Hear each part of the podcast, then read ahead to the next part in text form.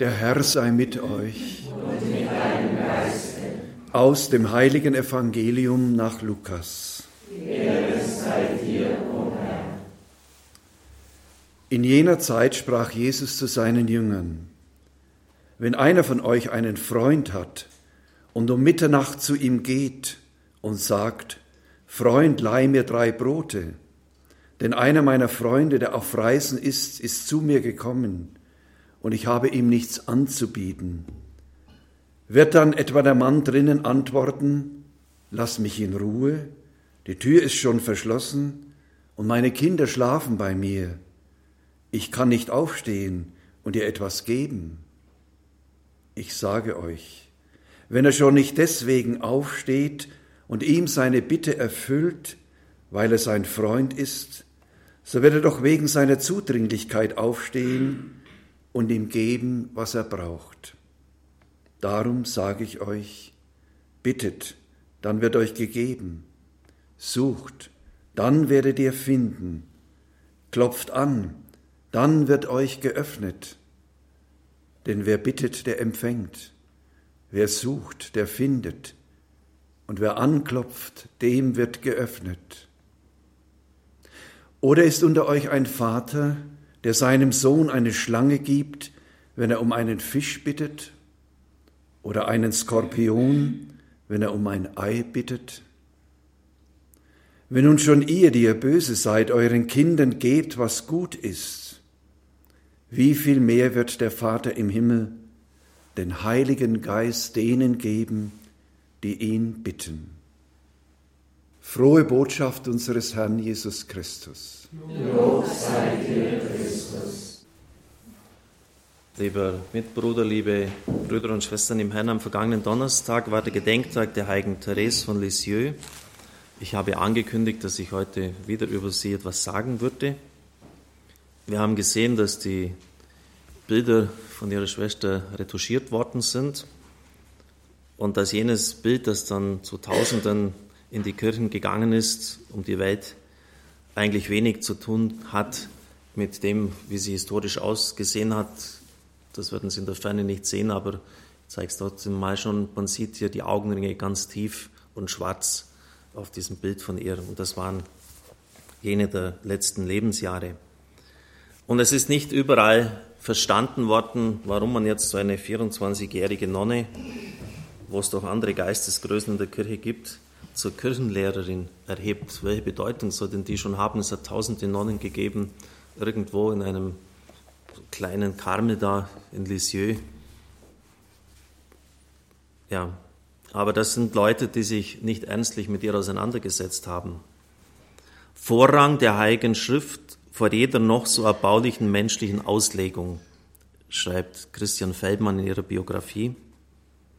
Kirche als lebendiger Organismus und Leib Christi verstanden, Berufung des Getauften zur ganz persönlich gestalteten Heiligkeit, geschwisterliche Verbundenheit mit Anders- und Ungläubigen statt Abgrenzung und Hass, Ablehnung, Solidarität statt selbstgerechter Abgrenzung gegenüber den Sündern, Wiederentdeckung der weiblichen Züge an einem nicht mehr als unversöhnlicher Rächer, sondern als barmherziger Menschenfreund begriffenen Gott.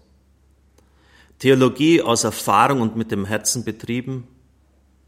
Verpflichtung der Kirche zur missionarischen Existenz. Option für die Armen und die Hilflosen.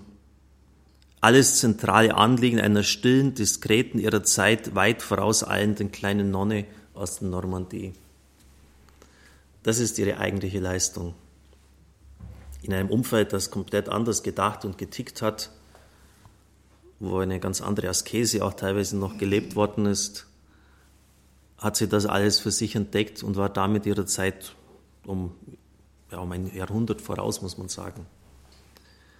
Damals hat man in Karmel im Garten noch eine Ecke stehen lassen, da waren Brennnesseln, da konnte man sich bedienen das war halt damals so ein gewisses asketisches Ideal. Sie hat es nie getan, weil jene Schwester, die es getan haben, die mit Abstand unausstehlichsten im ganzen Kloster waren.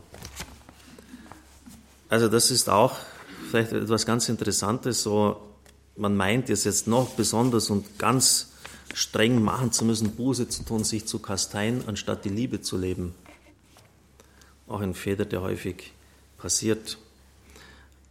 Und das jetzt dann auch vor dem Hintergrund der Art der Priorin und der Mitschwestern gesehen, dann sieht man als die Anführungszeichen die Leistung, welche die Therese vollbracht hat. Marie de Gonzague ist die Priorin, 54 Jahre alt, 22 Jahre lang an erster Stelle. Der Führungsstil ist chaotisch. Sie schwankt zwischen tyrannischer Kontrolle und laxer Toleranz, impulsiv, eifersüchtig, hochintelligent, aber unbeherrscht. Gibt sie heute Befehl, die sie morgen vergessen hat? Erlaubt sie der einen Nonnen lächelnd, was sie der anderen kategorisch verbietet? Die zweite ungekrönte Herrscherin dieses Klosterreiches heißt Mira und ist die Katze der Priorin. Sie darf nur mit Kalbsleber gefüttert werden. Und als sie eines Abends nicht pünktlich heimkehrt, schickt Marie de Gonzague den ganzen Konvent auf die Suche, ohne sich um das große Schweigen zu scheren. Wenn dann noch adelige Gäste kommen, zum Beispiel eine unglücklich verheiratete Gräfin, dann wird der ganze Konvent, werden die Schwestern umgemodelt und sie werden zu Zofen und müssen Zierdeckchen für die Frau herstellen. Gegenleistung, sie bekommt das neueste Getratsch und Geklatsche der Welt von dieser Frau geliefert. Die Priorin ahnt, dass Therese, sie ist ja noch ein Kind, als sie eintritt, die einzige ist im Kloster, die ihr gewachsen ist. Und deshalb beginnt sie einen erfinderischen Kleinkrieg gegen sie zu führen, weil sie ihre fraglos akzeptierte Macht bedroht fühlt. Therese weiß oft gar nicht, wie er geschieht, denn wegen kleinsten Kleinigkeiten wird sie verhöhnt und ausgezankt. Zu den Schwestern habe ich ja das letzte Mal am Schluss schon etwas gesagt. In jenen Zeiten ist man nicht unbedingt aus religiöser Überzeugung in ein Kloster eingetreten. Die meisten Kandidatinnen stammten aus kinderreichen Bauernhäusern und Kleinbürgerfamilien. Und da war es einfach irgendwie üblich, dass man einen Sohn dann auch gerne als Priester sah oder eine Tochter als Ordensschwester. Nicht selten war auch der Gedanke einer sicheren Versorgung ausschlaggebend für den Klostereintritt und für adelige Fräulein war es die Rettung vor einem freudlosen, geduldeten Dasein als alte Jungfer. Und Feldmann schreibt hier, natürlich gab es innerhalb der Mauern von Lisieux himmelstürmenden Glauben und hingebungsvolle Liebe, aber eben auch Eifersucht und die Bitterkeit und den gehässigen Missmut eines verpfuschten, unbefriedigten Lebens. Erschreckend die Aussagen der Mitschwestern im Heiligsprechungsprozess, die vor unserem Auge eine Ansammlung von Nörglerinnen, verschrobenen Sonderlingen, Schwermütigen und Psychopathinnen erstehen lassen, angefangen von einer zum Glück wieder ausgetretenen, die als irdisch gesinnt, neidisch, überaus eifersüchtig und mit boshafter Zunge ausgestattet beschrieben wird.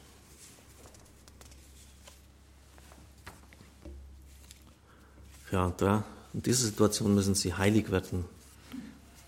Das sagt man ja oft so, ich könnte ja das und würde das, aber leider stimmen halt die Rahmenbedingungen nicht, die Leute um mich herum. Sie werden nicht gegen ihre Umwelt heilig, sondern durch sie. Therese beschließt in den kurzen Erholungsstunden, sich bewusst den minder bemittelten, unsympathischen, muss man schon sagen, auszusetzen. Sie setzt sich zur taktlosen und aufdringlichen Schwester Martha die ständig von der vergötterten Priorin redet. Und sie muss ihr klar machen, dass diese nicht Gott ist und dass sie nicht wie ein Hund an seinem Herrn hängen darf. Wörtliches Zitat. Sie teilt sogar die kostbaren Einkehrtage einmal im Jahr, die der Selbstreflexion und der Aussprache mit einer Vertrauensperson vorbehalten sind, mit der zudringlichsten und geistlosesten Novizien. Den Nächsten zu lieben heißt für Therese, die Menschen so anzunehmen, wie sie sind, und sich nicht den angenehmsten Umgang auszusuchen. Denn wer kann wissen, ob er nicht selbst eine arge Plage für die Umwelt ist? Wenn ihr nur die liebt, die euch lieben, was tut ihr damit Besonderes? Welchen Lohn habt ihr? fragt der Herr. Vom Christen wird mehr erwartet. Geduld, Einfühlungsvermögen, Vertrauen, auch denen gegenüber, die schwierig sind. Jeder braucht seinen Schleifstein, seinen Kaktus. Und vielleicht sollte ich mir mal überlegen, wenn mich beim anderen etwas tierisch aufregt, welche wunde Stelle er damit bei mir eigentlich berührt. Wissen Sie, das ist ja immer so, wenn Sie Rauchen aufhören wollen, dann sehen Sie jeden, der raucht. Das nehmen Sie mit anderen Augen wahr. Gleiche mit, mit anderen Dingen, wenn Sie die Unsitte haben zu fluchen und, und Sie wollen das abstellen, dann fällt Ihnen sofort jeder Fluch eines anderen auf. Und wenn Sie das beim anderen aufregt, dann können Sie sicher sein, dass hier in Ihrem Leben ein Wunderpunkt ist. Und die Heiligen sind dann immer so vorgegangen, dass sie gesagt haben, lieber Gott, ich danke dir, jetzt ist mir das klar geworden, wo ich an mir arbeiten muss, anstatt dass man die Lanze einlegt und auf den anderen losgeht, weil der so blöd ist. Es sind immer wunde Punkte an mir selber. Und da muss ich arbeiten und hinschauen und nicht überbeten. Leider auch eine Versuchung der Frommen, dass sie unzählige Gebete, ich sage es jetzt mal ein bisschen salopp, an die Front werfen, anstatt dass sie mal fragen, warum geht es mir denn so, wie es mir geht? Was ist denn da die tiefere Ursache? Und das nicht mit, mit Gebet zudecken. Warum regt mich das am anderen so auf? Was habe ich da bei mir nicht angeschaut? Und bei unglaublich vielen, auch gerade bei den Frommen, sind es oft verdeckte Aggressionen. Die sind, die sind oft randvoll gefüllt, Dinge, die sie nie aufgearbeitet haben, nie rausgelassen haben. Und da müssen wir uns fragen, was Sache ist. Auf jeden Fall ist auch ein Faktum, dass zwei der Schwestern nach dem Tod von Therese in die Psychiatrie kamen, weil niemand mehr bereit war, ihre Macken und ihre Eigenart aufzufangen und sich mit ihnen abzugeben. Und dann hat das eben seinen Lauf genommen, auch zu bedenken. Und ich glaube, gerade dann erst wird die Therese lebendig und steht sie vor uns, wie sie ist. Auch in den letzten Monaten, sie wollte ja das Martyrium auf sich nehmen. Sie wollte sein wie die Märtyrer, sehr unbedacht, unklug. Was weiß denn die Schwester, was das heißt, ein Martyrium durchzustehen? Das hat sie dann auch später selber eingesehen. Wenn Sie wüssten, in welche Finsternis ich versunken bin, ich glaube nicht an das ewige Leben. Mir scheint, dass es nach diesem sterblichen Leben nichts mehr gibt. Alles ist für mich verschwunden. Es bleibt mir nur noch die Liebe. Sie sieht nur noch eine bis zum Himmel ragende Mauer. Sie erinnert sich gern an die einzige Geborgenheit in den Armen Gottes, vertraut sie der Priorin an. Doch die wehmütige Rückschau auf diese selige Zeit bereitet ihr doppelte Qual. Die Stimme der Gottlosen annehmend scheint die Finsternis mich zu verhöhnen und mir zuzurufen, Du träumst vom Licht, von einer mit lieblichen Wohlgerüchen durchströmten Heimat. Du träumst vom ewigen Besitz des Schöpfers, all dieser Wunderwerke. Du wähnst eines Tages den Nichts, den Nebeln zu entrinnen, die dich jetzt umfangen. Nur zu, freu dich über den Tod, der dir nicht, wenn du, was du erhofft, geben wird, sondern eine noch tiefere Nacht, nämlich die Nacht des Nichts. Das hat sie selber aufgeschrieben.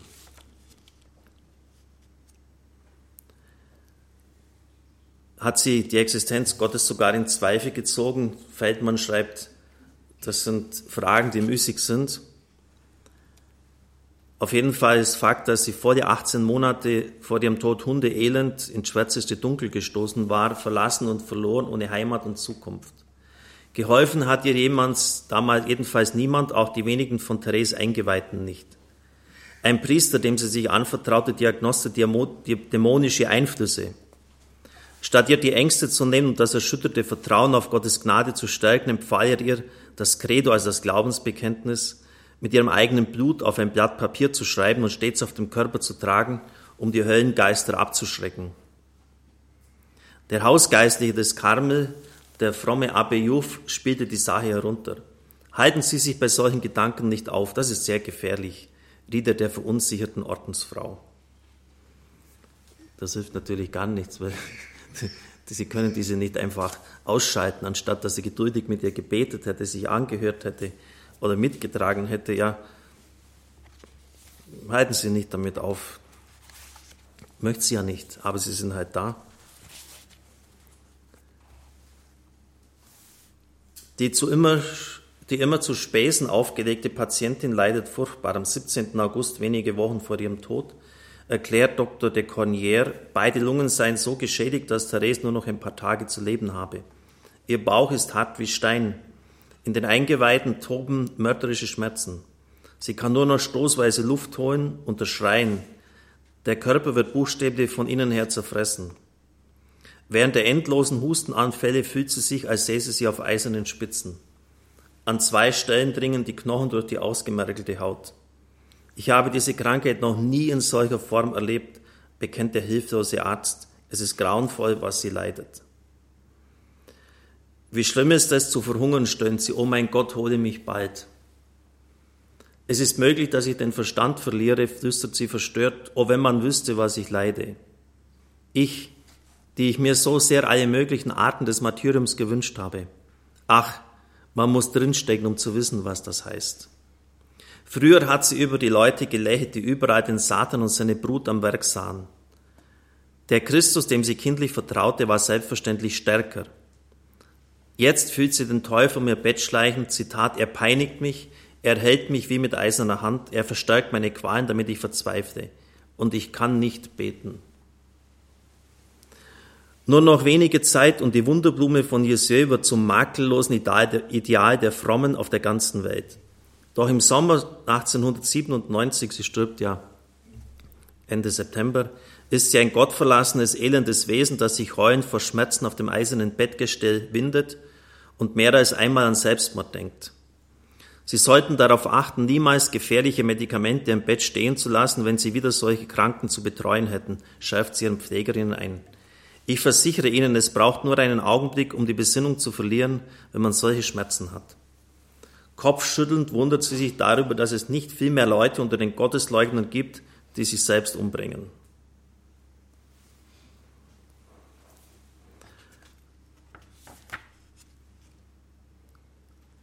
Trotzdem hält sie diese unvorstellbare Qual und Dunkelheit durch und sie stirbt mit den Worten auf den Lippen, mein Gott, ich liebe dich. Liebe Brüder und Schwestern im Herrn, es tut mir jetzt leid, wenn ich vielleicht Ihnen ein bisschen ein ganz anderes Bild von der Therese von Lisieux vermittelt habe, aber das ist das Wirkliche. Und nur dieses hilft uns, weil nur dieses auch mit unserem Leben zu tun hat.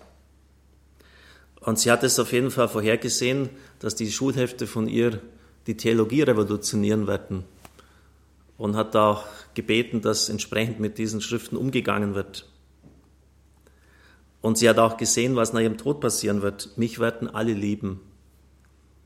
Aber man sollte auch sehen, welchen Preis das gehabt hat und wie heroisch sie in diesen Schmerzen stand, wie sie sich durch eine falsche Spiritualität in der Zeit, das war jetzt nicht nur alles falsch, habe ich auch hoffentlich auch deutlich gesagt, aber hindurchgekämpft hat zum barmherzigen Gott, von der Leistungsfrömmigkeit sich verabschiedet hat und vor allem halt auch, wie Nächstenliebe etwas sehr Konkretes war. Und da können wir unvorstellbar viel von dieser Heiligen lernen. Amen.